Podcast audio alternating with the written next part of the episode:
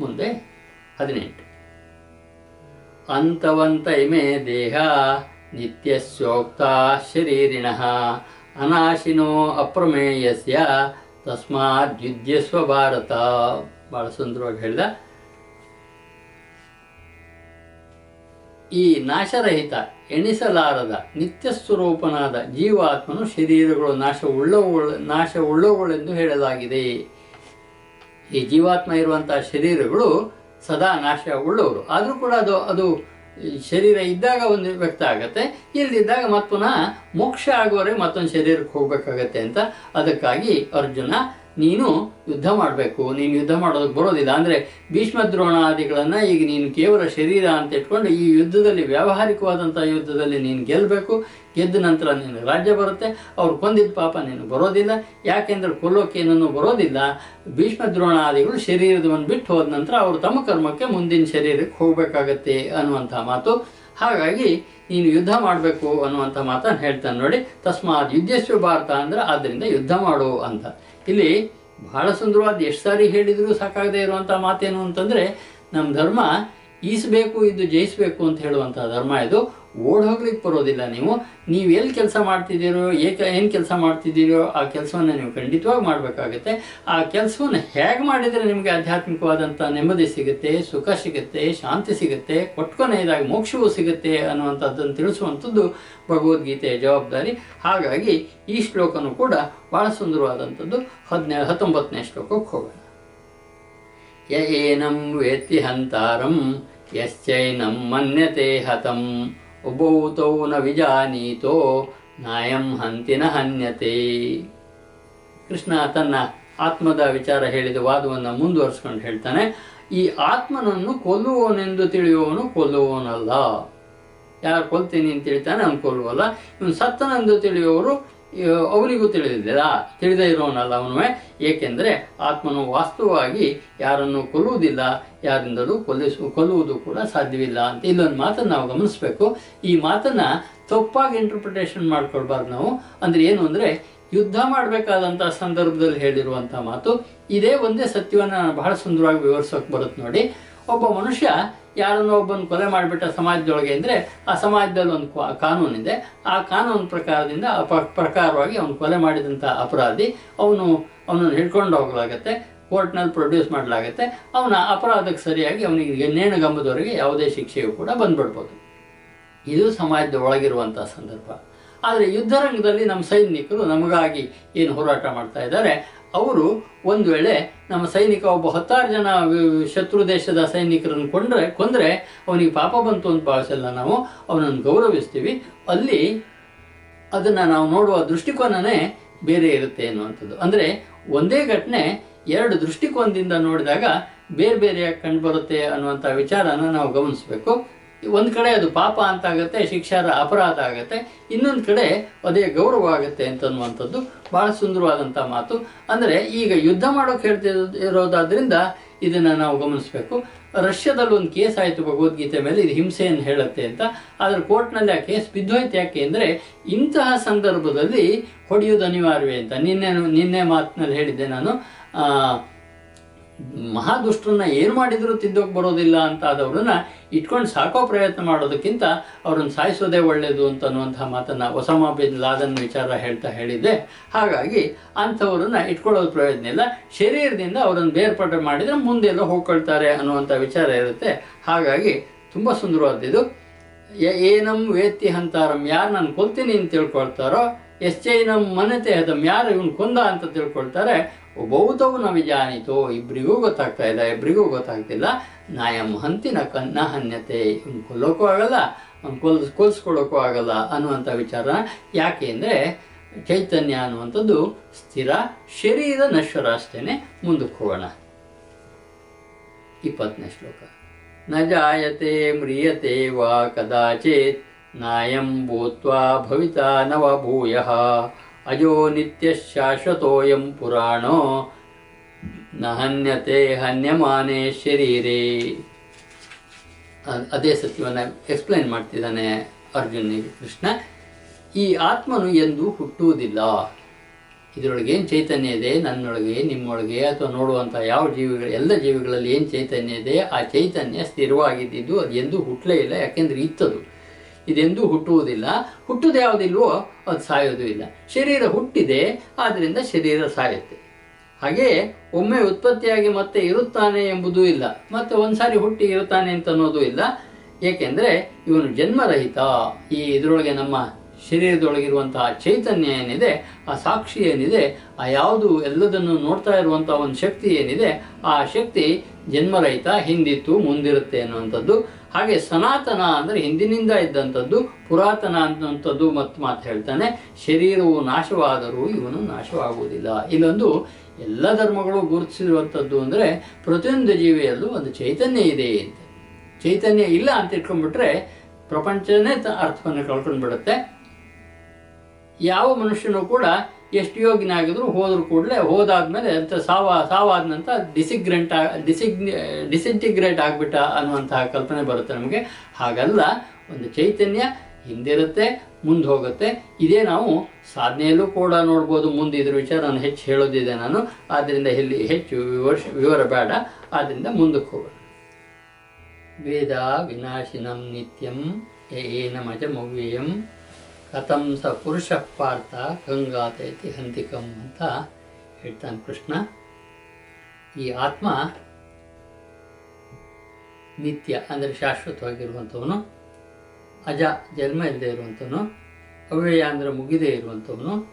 ಹಾಗಾಗಿ ಇಂಥವನನ್ನು ಯಾರೂ ಕೊಲ್ಲೋಕ್ಕೂ ಬರೋದಿಲ್ಲ, ಯಾರಿಂದ ಕೊಲ್ಲಲ್ಪಡೋಕ್ಕೂ ಬರೋದಿಲ್ಲ ಅಂತ. ಅಂದರೆ ದೇಹದಿಂದ ನಾವು ಪ್ರತ್ಯೇಕ ಆಗ್ತೀವಿ ಹೊರತು ಆ, ನಾನು ಅನ್ನುವಂಥ ಪ್ರತಿಯೊಬ್ಬರ ಒಳಗಡೆ ಇರುವಂತಹ ಸಾಕ್ಷಿ, ಅಂದರೆ ಮಗುವಾಗಿದ್ದಾಗಲೂ ಇತ್ತು ದೊಡ್ಡಾದ ಮೇಲೂ ಇದೆ ವಯಸ್ಸಾದ ಮೇಲೂ ಇದೆ ಒಂದೇ ಥರ ಕಾನ್ಸ್ಟೆಂಟಾಗಿ ನಾನು ಅಂತಿರುವಂಥ ಆ ಆತ್ಮ ಪ್ರಜ್ಞೆ ಇದೆಯಲ್ಲ, ಆ ಪ್ರಜ್ಞೆ ಬದಲಾಗಿರೋದಿಲ್ಲ ಅನ್ನೋದನ್ನು ನಾವು ಗಮನಿಸ್ಬೋದು.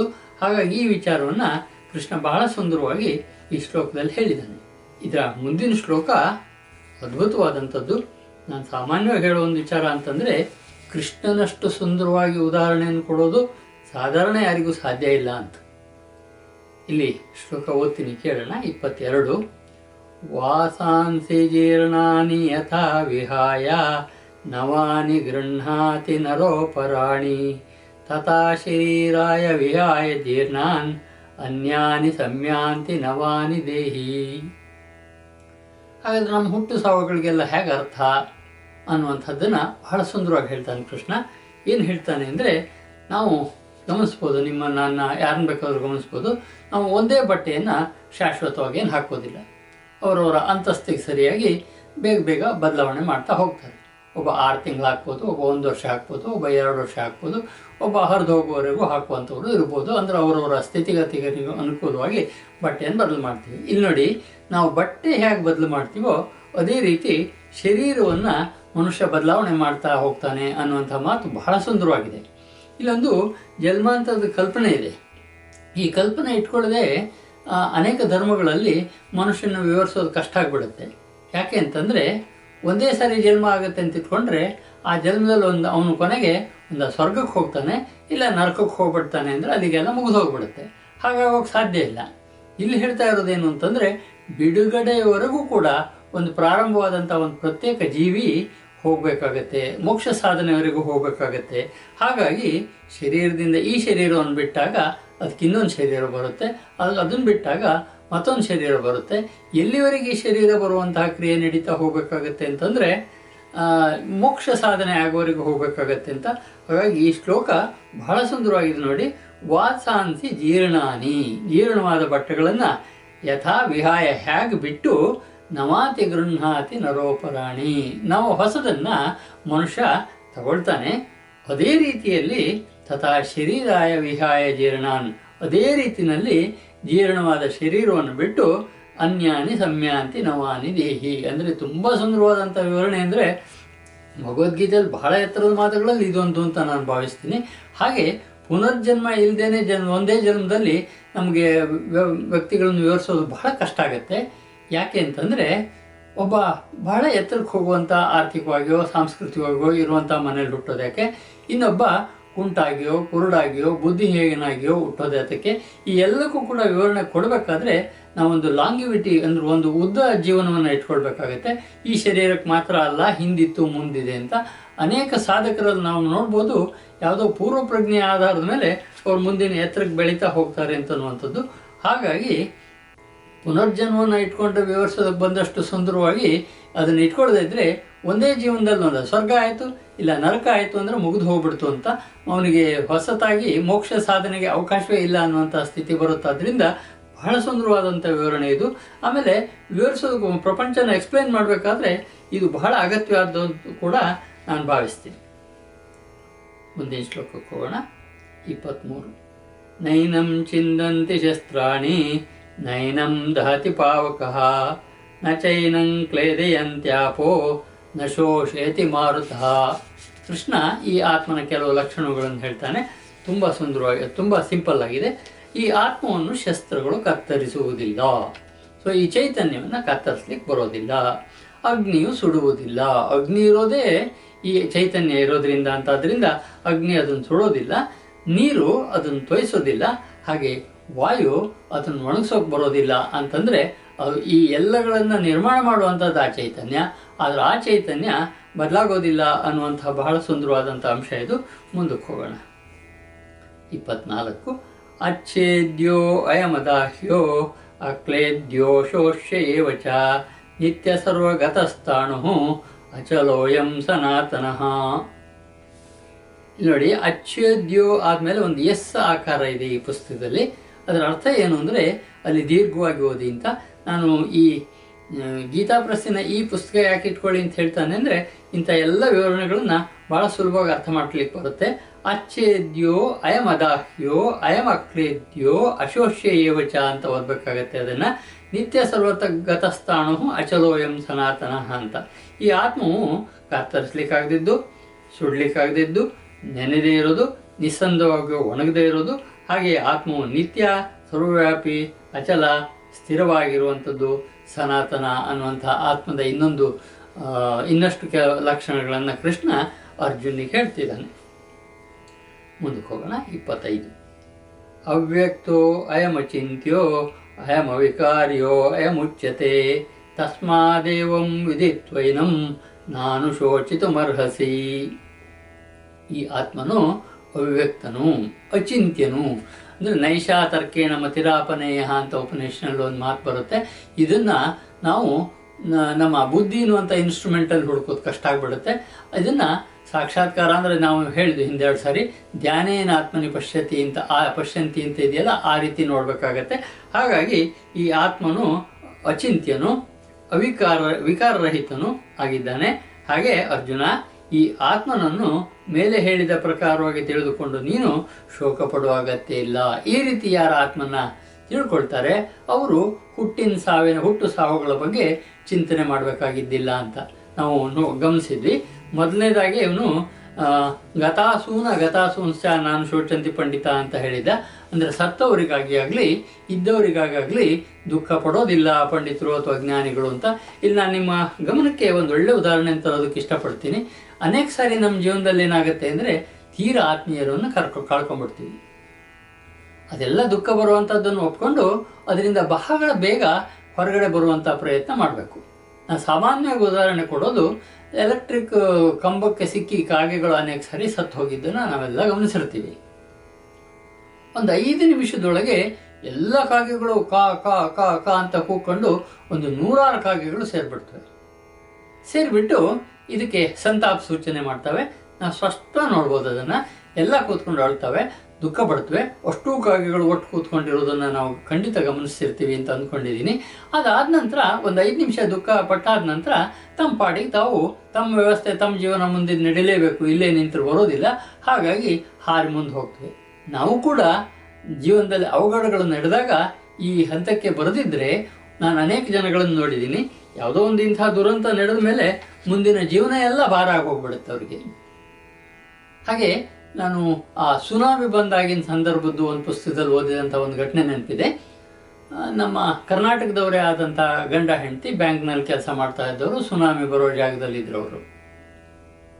ಅವರ ಇಬ್ಬರು ಮಕ್ಕಳು ಮನೆ ಬಂದು ನೆಂಟರು ಸುನಾಮಿನಲ್ಲಿ ಹೋಗ್ಬಿಟ್ರು. ಬಹಳ ದುಃಖ ಆಯ್ತು ಇವರಿಗೆ. ಇವರು ಎರಡೂ ಮಕ್ಕಳನ್ನು ಕಳ್ಕೊಂಡಿದ್ದಾರೆ ಅಂತಂದ್ರೆ ಇದು ಕೆಲವು ಸಾರಿ ಈ ದುಃಖಕ್ಕೆ ಪರಿಹಾರ ಪರಿಹಾರ ಹೇಳೋದಕ್ಕೆ ನಮ್ಮ ಹತ್ರ ಪದಗಳು ಇರೋದಿಲ್ಲ. ಬಿಟ್ಟು ಹೊರಗಡೆ ಬನ್ನಿ ಅನ್ನುವಂಥ ಆಸೆ ಮಾತ್ರ ಪಡ್ಬೋದಷ್ಟೇನೆ. ಹಾಗಾಗಿ ಬಹಳ ದುಃಖ ಆಗ್ಬಿಡ್ತು ಅವ್ರಿಗೆ. ಕೆಲವು ದಿವಸ ಚಿಂತನೆ ಮಾಡಿದ ನಂತರ ಅನಾಥ ಮಕ್ಕಳನ್ನ ಗುರುತಿಸಿದ್ರು ಅವರು. ಈ ಸುನಾಮಿಯಲ್ಲಿ ಅಪ್ಪ, ಅಮ್ಮನ ಕಳ್ಕೊಂಡಂತು ಅಂಥವ್ರನ್ನೆಲ್ಲ ಹುಡುಕಿ ಅವರನ್ನು ತಮ್ಮನೆ ಕರ್ಕೊಂಡು ಬಂದು ಅವ್ರ ವಿದ್ಯಾಭ್ಯಾಸ ಎಲ್ಲಿವರೆಗಾಗಿತ್ತೋ ಅಲ್ಲಿವರೆಗೆ ಮುಂದಿಂದಕ್ಕೆ ಅವರುಗಳನ್ನೆಲ್ಲ ಶಾಲೆಗೆ ಸೇರಿಸಿದ್ರು. ಸುಮಾರು ಹದಿನೈದು, ಇಪ್ಪತ್ತು ಇಪ್ಪತ್ತು ಜನಗಳನ್ನ ಇಟ್ಕೊಂಡಿದ್ರು ಇಟ್ಕೊಂಡಿದ್ರು ಆ ಮಕ್ಕಳನ್ನು ಅನ್ನುವಂತಹ ಇದನ್ನು ಗಮನಿಸಿದ್ದೀನಿ ನಾನು. ಹಾಗಾಗಿ ಈ ನಮ್ಮ ಮಕ್ಕಳು ಅನ್ನುವಂಥದ್ದು ಹೋದಾಗ ಪ್ರಪಂಚದಲ್ಲಿರುವಂಥ ಎಲ್ಲ ಮಕ್ಕಳು ನಮ್ಮ ಮಕ್ಕಳೇ ಅನ್ನುವಂಥ ಆತ್ಮೀಯ ಭಾವನೆಯಲ್ಲಿ ಯಾರು ಬೆಳಿಬಲ್ರೋ ಅವರಿಗೆ ದುಃಖಗಳನ್ನು ತಡೆದುಕೊಳ್ಳುವಂಥ ಶಕ್ತಿಯನ್ನು ಭಗವಂತ ಬೇಕು ಆಮೇಲೆ ಆ ಕಥೆಯಲ್ಲಿ ಮುಂದೆ ಬರುತ್ತೆ ಅವ್ರಿಗೆ ಪುನಃ ಅವ್ರ ಮಕ್ಕಳು ಕೂಡ ಆದರು ಅಂತ. ಆದರೂ ಕೂಡ ಇವರನ್ನು ಒಂದು ಕಾಲ ಮೇಲೆ ನಿಲ್ಲಿಸುವಂಥ ಜವಾಬ್ದಾರಿ ತಗೊಂಡಿದ್ದಾರದ್ರಿಂದ ಹೆಚ್ಚು ಕಡೆ ಅದು- ಅದೊಂದು ಆಶ್ರಮವೇನೋ ಅನ್ನೋ ರೀತಿಯಲ್ಲಿ ಅದನ್ನು ನಡ್ಕೊಂಡು, ನಡೆಸ್ಕೊಂಡು ಹೋಗ್ತಾ ಇದ್ದಾರೆ ಅಂತ ಓದಿದ್ದೀನಿ ನಾನು. ಇಂಥ ಅನುಭವಗಳಲ್ಲಿ ನಾವು ಕಲಿಬೇಕಾಗಿದ್ದು ಏನಿರುತ್ತೆ ಅಂದರೆ ಅಕಸ್ಮಾತಾಗಿ ಬರಬಾರ್ದು ಅನ್ನುವಂಥದ್ದು ಒಪ್ಪೋದೆ. ಅಕಸ್ಮಾತ್ ಇಂಥದ್ದು ಬಂದಾಗ ಅದರಿಂದ ಹೊರಬರುವಂತಹ ಶಕ್ತಿಯನ್ನು ನಾವು ಯಾವುದಾದ್ರೂ ರೀತಿಯಲ್ಲಿ ಬೆಳೆಸ್ಕೊಂಡ್ರೆ ಮಾತ್ರ ನಮ್ಮ ಜೀವನ ಪರಿಪೂರ್ಣ ಆಗುತ್ತೆ ಅನ್ನುವಂಥ ಮಾತನ್ನು ನಾನು ಇಲ್ಲಿ ನಿಮಗೆ ಹೇಳೋದಕ್ಕೆ ಇಷ್ಟಪಡ್ತೀನಿ.